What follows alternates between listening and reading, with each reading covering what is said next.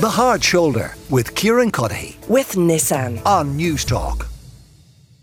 We are here in the Dunbrody Visitor Centre and we are here uh, for the Kennedy Summer School. There is an absolutely packed programme of events happening today, tomorrow, and the next day here in New Ross. And uh, Renee Chenault Fattah is one of the speakers. She's speaking on two different panels, is that right, No, Renee? I'm actually just on one panel. okay, you're on one panel. My mouth, or my name was too much of a mouthful to They, put could- me they, on. they said, you know what? They're like, no, we can only have yeah, her for we, one We panel. can't put somebody through having to do Right, that. right. How, did, how did I do on the name?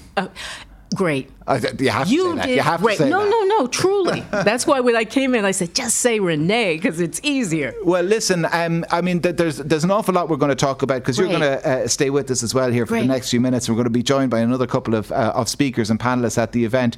But I wanted to talk to you on your own because um, Mm-hmm. you know I, I, I was reading some of the things you've been writing over the last little while before our conversation, and you wrote a really interesting piece. Was it in the Philadelphia Inquirer? Right. I'm from Philadelphia. Yeah, and you worked with NBC, of course, in Right. Philadelphia. Anybody Right. listening um, uh, from that part of the world uh, will, will know that. And what you wrote about was um, the Supreme Court overturning the Roe versus Wade decision. So this was.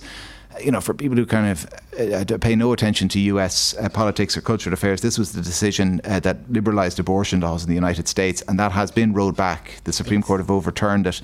Why did you decide to write that piece? Oh, Kieran, gosh, do you have a couple of hours? Um, you know, as a woman, as a black woman, the fact that the Supreme Court could reverse 50 years of settled law. There's a principle in the law in the United States that's called stare decisis, which means when the Supreme Court makes a decision, you stay with that unless something happens to change that. And what happened to change it were conservative judges that were put on the Supreme Court by Donald Trump. The fact that they could have reversed 50 years of law, which said that a woman has a right to make the decision about what happens with her body, is is maddening. It's unconstitutional, and what it's really done is fired up the base of women in the United States. Um, you know. The, the law was that that was a decision between a woman and her doctor. What this case has done is said that no, there isn't a constitutional protection. Each state gets to decide. And what you're seeing is in conservative states, they're saying that under no circumstances can a woman have an abortion, whether it's risking the life of the mother, the child, whether the woman is a victim of rape or incest. And women are rising up over this. And since that decision, because it's been over a year now, hmm. in the midterm elections, any sort of effort that a state has made to restrict the right has been struck down. What you're going to see in the elections next year, women coming together on this issue. I don't think the Supreme Court or the Republican Party knew what they were doing by firing up the base in this way because this is personal with women. Um, there was a debate uh, from the Republican uh, presidential candidates a couple of weeks ago.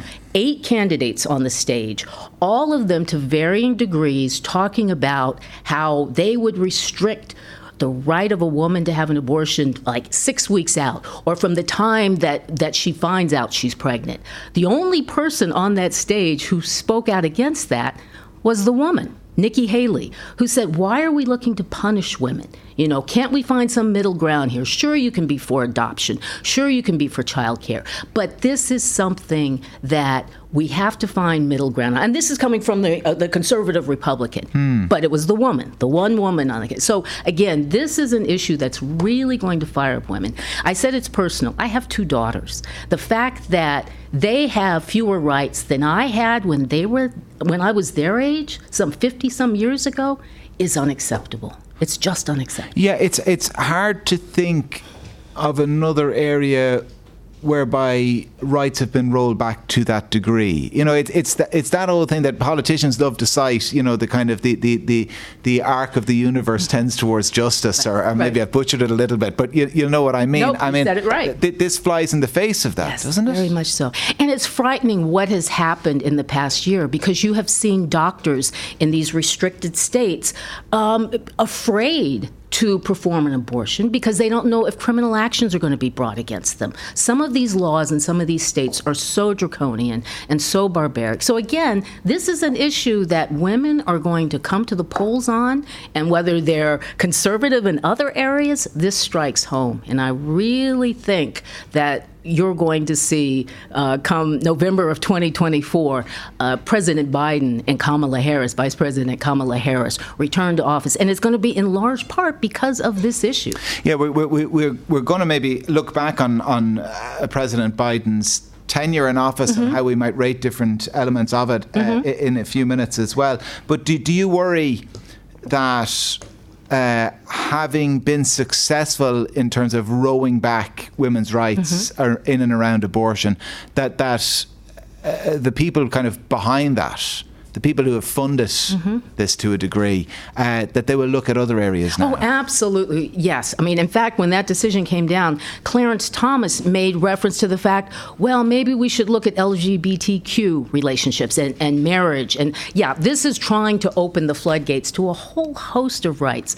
And why are we trying to restrict people's rights? If anything, I mean, a democracy is about protecting people's rights and empowering people. So yeah, there there is an effort for Roe v. Wade to be the first step. We saw it a few months ago around the issue of affirmative action, where again the Supreme Court said it was settled law going back to the 70s when I applied to law school that you know you can consider race when you're making decisions about entrance into law schools because there's a benefit in having diversity in the lawyers that are practicing law and representing people. So yeah, so there there was that rollback, but it started with Roe, and um, it's frightening to think that this is a court. I mean, and, and that's the the other thing, and tell me to stop because I'll just go on. No, forever. no, keep going. I'm fascinated by I'm, all of I'm, this. I'm sorry, Karen, but it's like people need to understand that the courts have an incredible amount of power. These are people who were not elected, but the fact that these justices are there for life, they have the power to influence decisions for generations to come. A lot of damage was done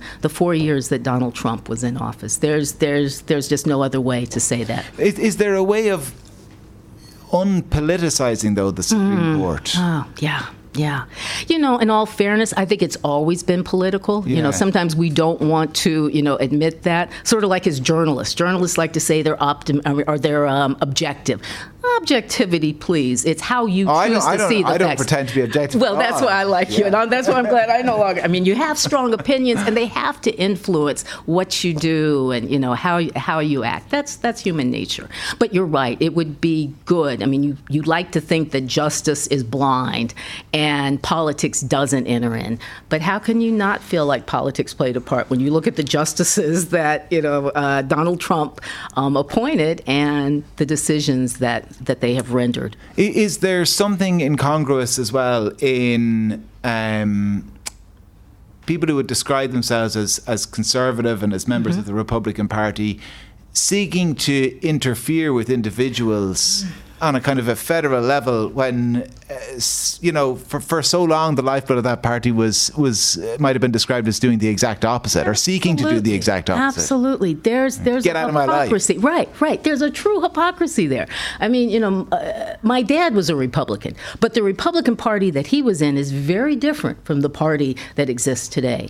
And if they truly want to stay out of people's lives then you know, explain these laws. Explain the fact that you are now not only in people's lives, but you're in the the operating room. You're in the you know the examining room. So yeah, there's there's an intellectual dishonesty in in in the positions that that they're taking. Well, listen, we're going to talk a little bit about those positions, okay. about President Biden, as I said, and Kamala Harris. We'll talk about Donald Trump, the DT. Well, we've got we've got to get yeah, there. I'm yeah. afraid. You know, we've done well actually. I think on the show today uh, uh, to, to, to to to be here for the Kennedy Summer School and speak so little about Donald Trump. But anyway, well, I'm sorry. I brought. It, it, it can it can't be avoided. So sorry, forever, I'm so bringing it home. We're going to talk this. I saw this fascinating piece. I mean, he's raised. Um, yes. I mean, yes. enormous amounts of money this week, and a huge amount of it on the back of selling mugs and T-shirts. Yes. Isn't that with his mugshot on them? Isn't it? Isn't it just amazing where we find ourselves, Yes. regardless of your uh, political Yes. proclivities? Anyway, Renee, you stay with us. Okay. Uh, and we've got uh, another couple of people joining us. Eamon, thank you very much. You're listening to the Hard Shoulder. Kieran Cuddihy with you until seven o'clock this evening. Renee is still with us, and we have been joined by Terry Prone, chairman of the Communications Clinic, and Pat Gatling, who is a New York human rights lawyer and is also taking part in the Kennedy Summer School. If you're just joining us, you wonder what I'm talking about. We are here uh, in the Dunbrody Visitor Centre today uh, on the banks of the Barrow uh, for the Kennedy Summer School. The sun is shining. The sun is shining right in behind Pat and Terry. It's like you've got halos, the two of you. Angelic here on my left. Sorry, Renee, that doesn't reflect That's that. all right. That's all right. I won't take it personally, Um, well, listen, uh, there's a, there's a huge amount we could talk about, um, but a, a lot of the focus o- of the summer school, understandably, is going to be about US politics. Different conversations uh, will be had, and there is a great fascination uh, on this side of the pond with politics on that side uh, of the pond. Uh, Terry, why do you think that's the case? Oh, I think that Ireland always has a great sense of knowingness, that we actually know better, probably, than the whole of America. And also, we are essentially uh, another state that is Democrat. And so we, we hate Trump in a, really big, energetic kind of way. But the other thing about Ireland that is important is that we have more media, more current affairs media per square inch than any country in the world. More local newspapers, more local radio stations, and they're not just playing music. We love current affairs, we love news, we love argument, we love debate, and so we take in. In a very generous way, uh, America into that. And I guess it's it's um, it's a fascination that we can engage in without having to deal with the consequences as well to a degree, isn't it? Maybe that's part of the Well, attraction. yes, I can remember when Kennedy came to Ireland. That's how old I am. And I can remember my mother saying, We're not having any of this nonsense. You weren't giving PR advice. You're not that old, Terry. no, not that old. but I was in secondary school and it was a convent school. And oh my God, an Irish Catholic president in the United States. And my parents ran firmly against that and said anything to do, to do with Joe Kennedy was not a good thing, that he was mafia. Um, secondly, that they were lace curtain Irish, which at the time I didn't understand at all. And that uh, this is the really awful thing that Nixon was very bright and good at foreign affairs. And so I got into trouble in every class in school, which was pretty constant anyway. Uh, Pat, uh, um, is there still the same fascination in the States with the Kennedy clan and the whole Camelot thing? Or, or, or uh, you know, does that fade with generations? No, absolutely. Among African Americans, and you know, while I'm old enough, I attended the funeral procession. Um, I was in elementary school and went to the procession in Washington, D.C., because my parents insisted that we go pay respects to the Kennedy family. So there's always been a connection because you know he spoke with such moral courage, and we didn't we didn't have leadership like that. Certainly as African Americans, and you know we believed that he was going to change our lives, and he did, and he continues. And you know I was speaking with Renee earlier. I said, and if you go to a black home, probably to this day you will see Jesus Christ on one side of a picture on the wall in a picture, John F. Kennedy. And Robert Kennedy and Martin Luther King on the other side. And that's who our leaders still are in our hearts. And that's because they spoke with such courage. They, you know, he was so good looking and so charismatic, and we believed him. And, you know, and they, they walked the walk. I mean, I knew Senator Kennedy, Ted Kennedy. I knew John John. I worked, he was a prosecutor when I was a prosecutor. And they always acted with courage and respect and in such a humble way. You know, they never forgot their humble roots. And Nixon was good in international politics, but he was a criminal nonetheless. Yeah, there was that We know about drawback. Yeah. criminals in Oh, office, we're good with that's another story. Karen, let me just say something about what Terry said about the amount of media here. I get it now. Everywhere I go, people are so engaged and so informed and have these opinions that you can tell are based in knowledge and reason, and it's such a breath of fresh air. And not TikTok. You know, and not And TikTok. Fox News. Your folks know, and it's because they do have an informed media that's all that's omnipresent, that's everywhere, and that shows. Renee, I, I was sure you were full sure you were going to take the opportunity to say that you were way too young to remember the Kennedys. Oh, absolutely. Yeah, there was an open door there. no, no, no, no, no, no, no, no. I wish I could say that. No, in fact, I was in kindergarten when when he passed, and I they sent us home, and my mom was in tears, and so no, the Kennedys have had a profound impact on generations. Yeah, Pat. Pat said it so eloquently. No, my mother, I went home. My father was in the military in Maryland. She's crying. Mm-hmm. I'm like, what happened? And she told me, you know, that the president had been shot. And, you know, and we, we just sort of fell apart. And then when Robert Kennedy Mm. Was assassinated, and then Martin Luther, we were just so desolate as a people, as black people. But, you know, your Irish have always been our helpers. You've always understood oppression. You know, Frederick Douglass came here because you understood oppression and having people with their foot on their necks. And to, when, you know, when Renee and I, and we've known each other since we were 16, we went to college together. You know, we came to Ireland, you know, having dealt with all this politics in America, and I always say they lost the plot. It, you know, we felt a freedom, and it was a breath of fresh air to have a conversation about politics without somebody who wanted to disparage our race or disparage our opinions. Or our gender. Or yeah, absolutely. Uh, Renee, the the leaders then, as Pat describes them, and the inspirational nature of those leaders, do they exist today? Have they existed since? Oh, I think so. I mean, I, I want to be optimistic. You know, we have leadership. Do we have charismatic leadership, you know, in the way of a JFK or, you know, an RFK or an MLK? Times are different. But yeah, sure, sure there's leadership in place. And, um, you know, it's easy, I think, because of social media where, you know, everybody can sort of weigh in. But no, I, I, I very much believe in leadership. It, the, the, the proliferation of kind of, of media and social media and the accessibility of politicians to it. I mean, does it does it make it harder for somebody to to reach that kind of exalted status? Like, is it are we more prone to to realizing that uh, our kind of heroes' feet are made of clay? Do you know what I mean? Like, was it was it easier in the past, Terry? Well, sure. You had three. I mean, in the states, you had three outlets: NBC, ABC, CBS, and they they were all. You know, now everybody can be a star. Everybody can have celebrity. So it is it is more difficult. And I didn't mean to interrupt, Not Terry. at all. The first thing that changed uh, was television. I remember meeting Walter Mondale after he had been defeated, and he just said it was television. I never came to terms with television, therefore I lost the election. But television did much more than Mondale would have realised. Television put leaders in your sitting room in a small box so that the image was the same size as you. There was nobody telling you what they had said and what it meant. You could see them straight up.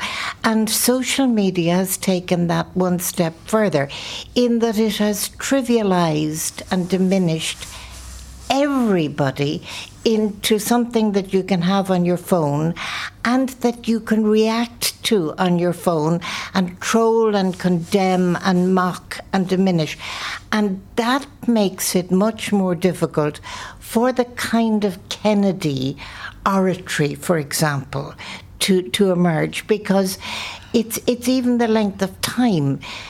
Kennedy, Kinnock, the great orators they never talked for less than 10 minutes, and sometimes they talked for an hour. Whereas now, you can't get it done in 45 seconds, you're dead. It, uh, so- That's a soundbite. Yep. It's, it's kind of like you mentioned the Catholic Church earlier, and there was a kind of a period in the Middle Ages where, like the great universities of Europe, they wouldn't teach Plato or Aristotle or anything like that. Why? Because it, because rationality flew in the face of the mystery, and the mystery was the great selling point. You know, this was one of the great selling points, and it, it strikes me that's kind of that that that accessibility through your phone on TikTok. It kind of breaks down any sense of mystery, doesn't it, Pat? I mean, it was easier for there to be an air of mystery. Even even Camelot as a as a kind of a moniker for the whole family. I mean, that, that, that has an air of the mystery about it, doesn't it? It it did, and it still does. But I mean, I think what happened with this social media, there are no consequences for the actions.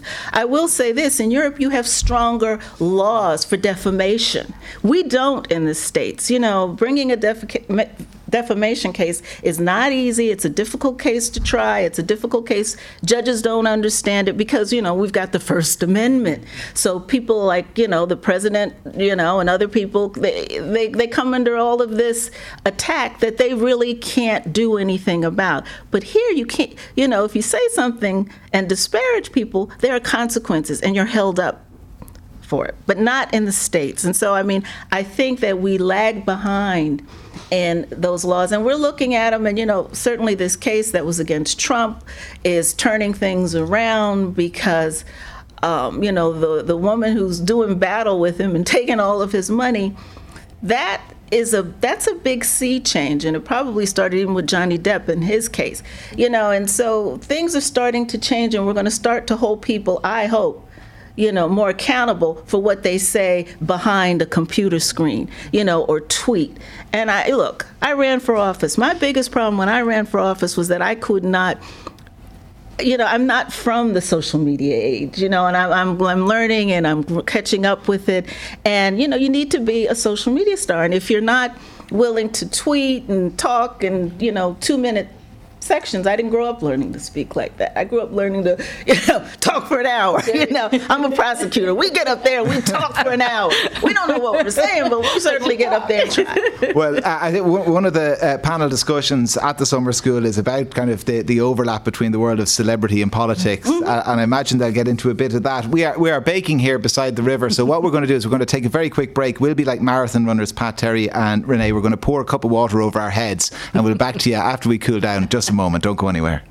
This is the Hard Shoulder. Kieran Cuddihy with you live from the Dunbrody Visitor Centre on the banks of the Barrow. We are here in New Ross, County Wexford, uh, for the Kennedy Summer School. And we've been having a great conversation for the last few minutes with Renee Chenault Fattah, with Terry Prone, and with Pat Gatling. Uh, they are all taking part in different discussions over the next few days. Uh, there's a, a, great, great lineup. And if people just Google Kennedy Summer School, they will find all of the information. Uh, Terry is a hot footed in a few minutes around the corner to St. Michael's Theatre. Uh, I know uh, for the first discussion that uh, she is taking part in. But Renee, if I can come back to you, how would you describe, assess, or grade Joe Biden's term in office thus far? Oh, wow. I give him, you know, there's always room for improvement. But I, I remember think, that from my grades. Yeah, right. Exactly. Yeah. This is never. This is Do never I sound like a teacher here? No, no, no, no, no, no, no, no, no. You know, I am a storyteller. You know, I mean, I was started off as a lawyer. What's a lawyer if not someone who tells a story to a judge or a jury or a client? Then I was 30 years in broadcasting. Then when I left that, I went and I made a documentary. So you can see, I'm all about the story.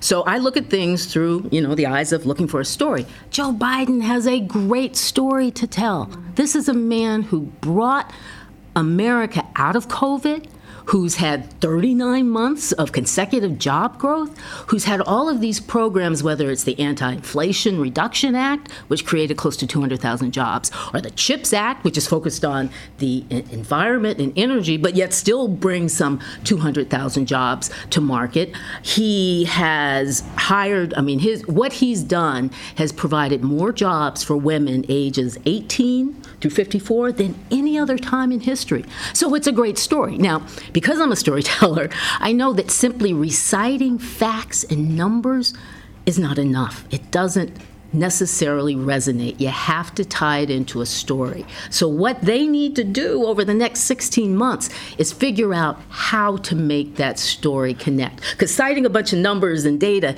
isn't going to do it. And I live in a battleground state, which means that already we are being inundated with commercials.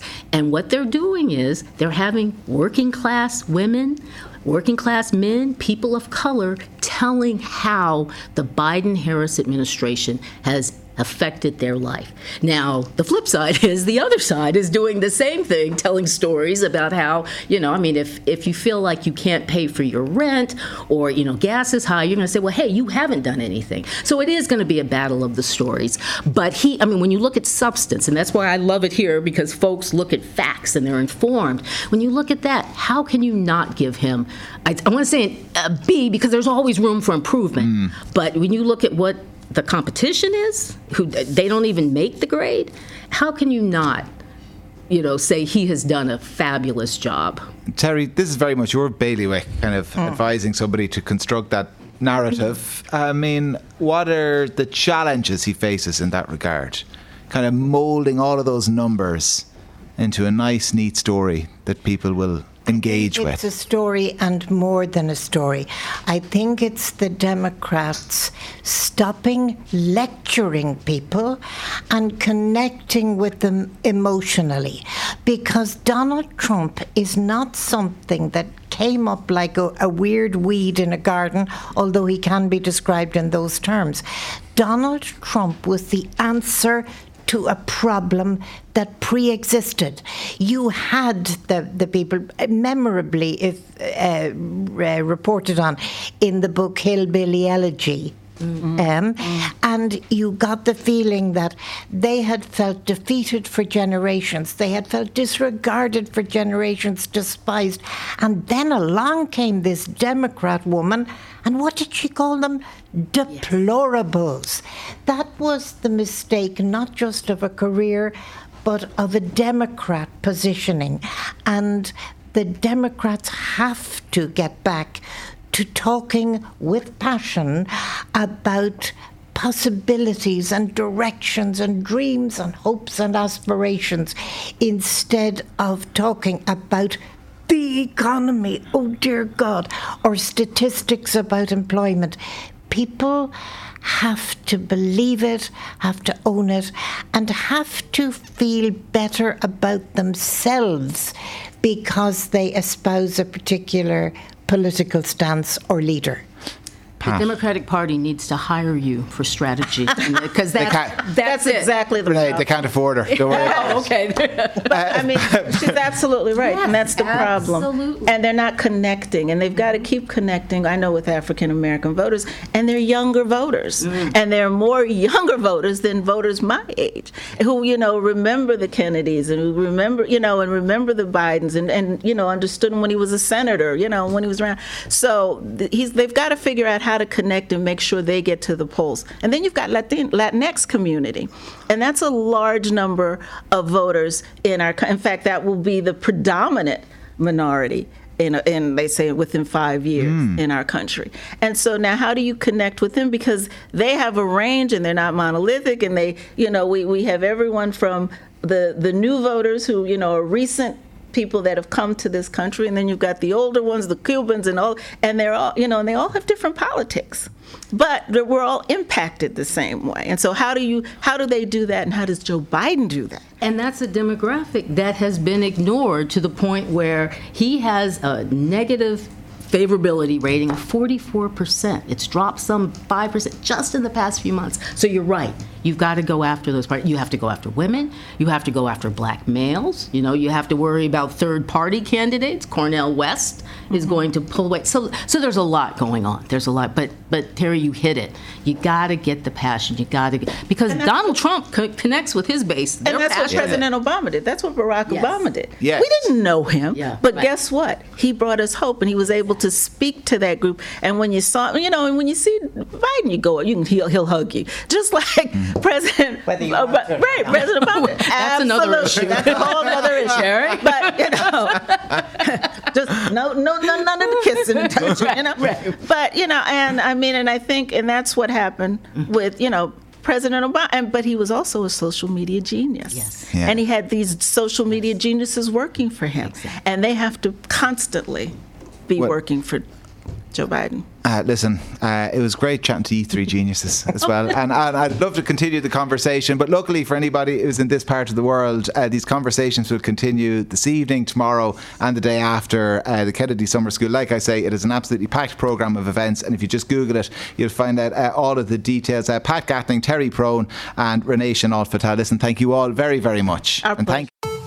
The Hard Shoulder with Kieran Cuddihy with Nissan. on News Talk.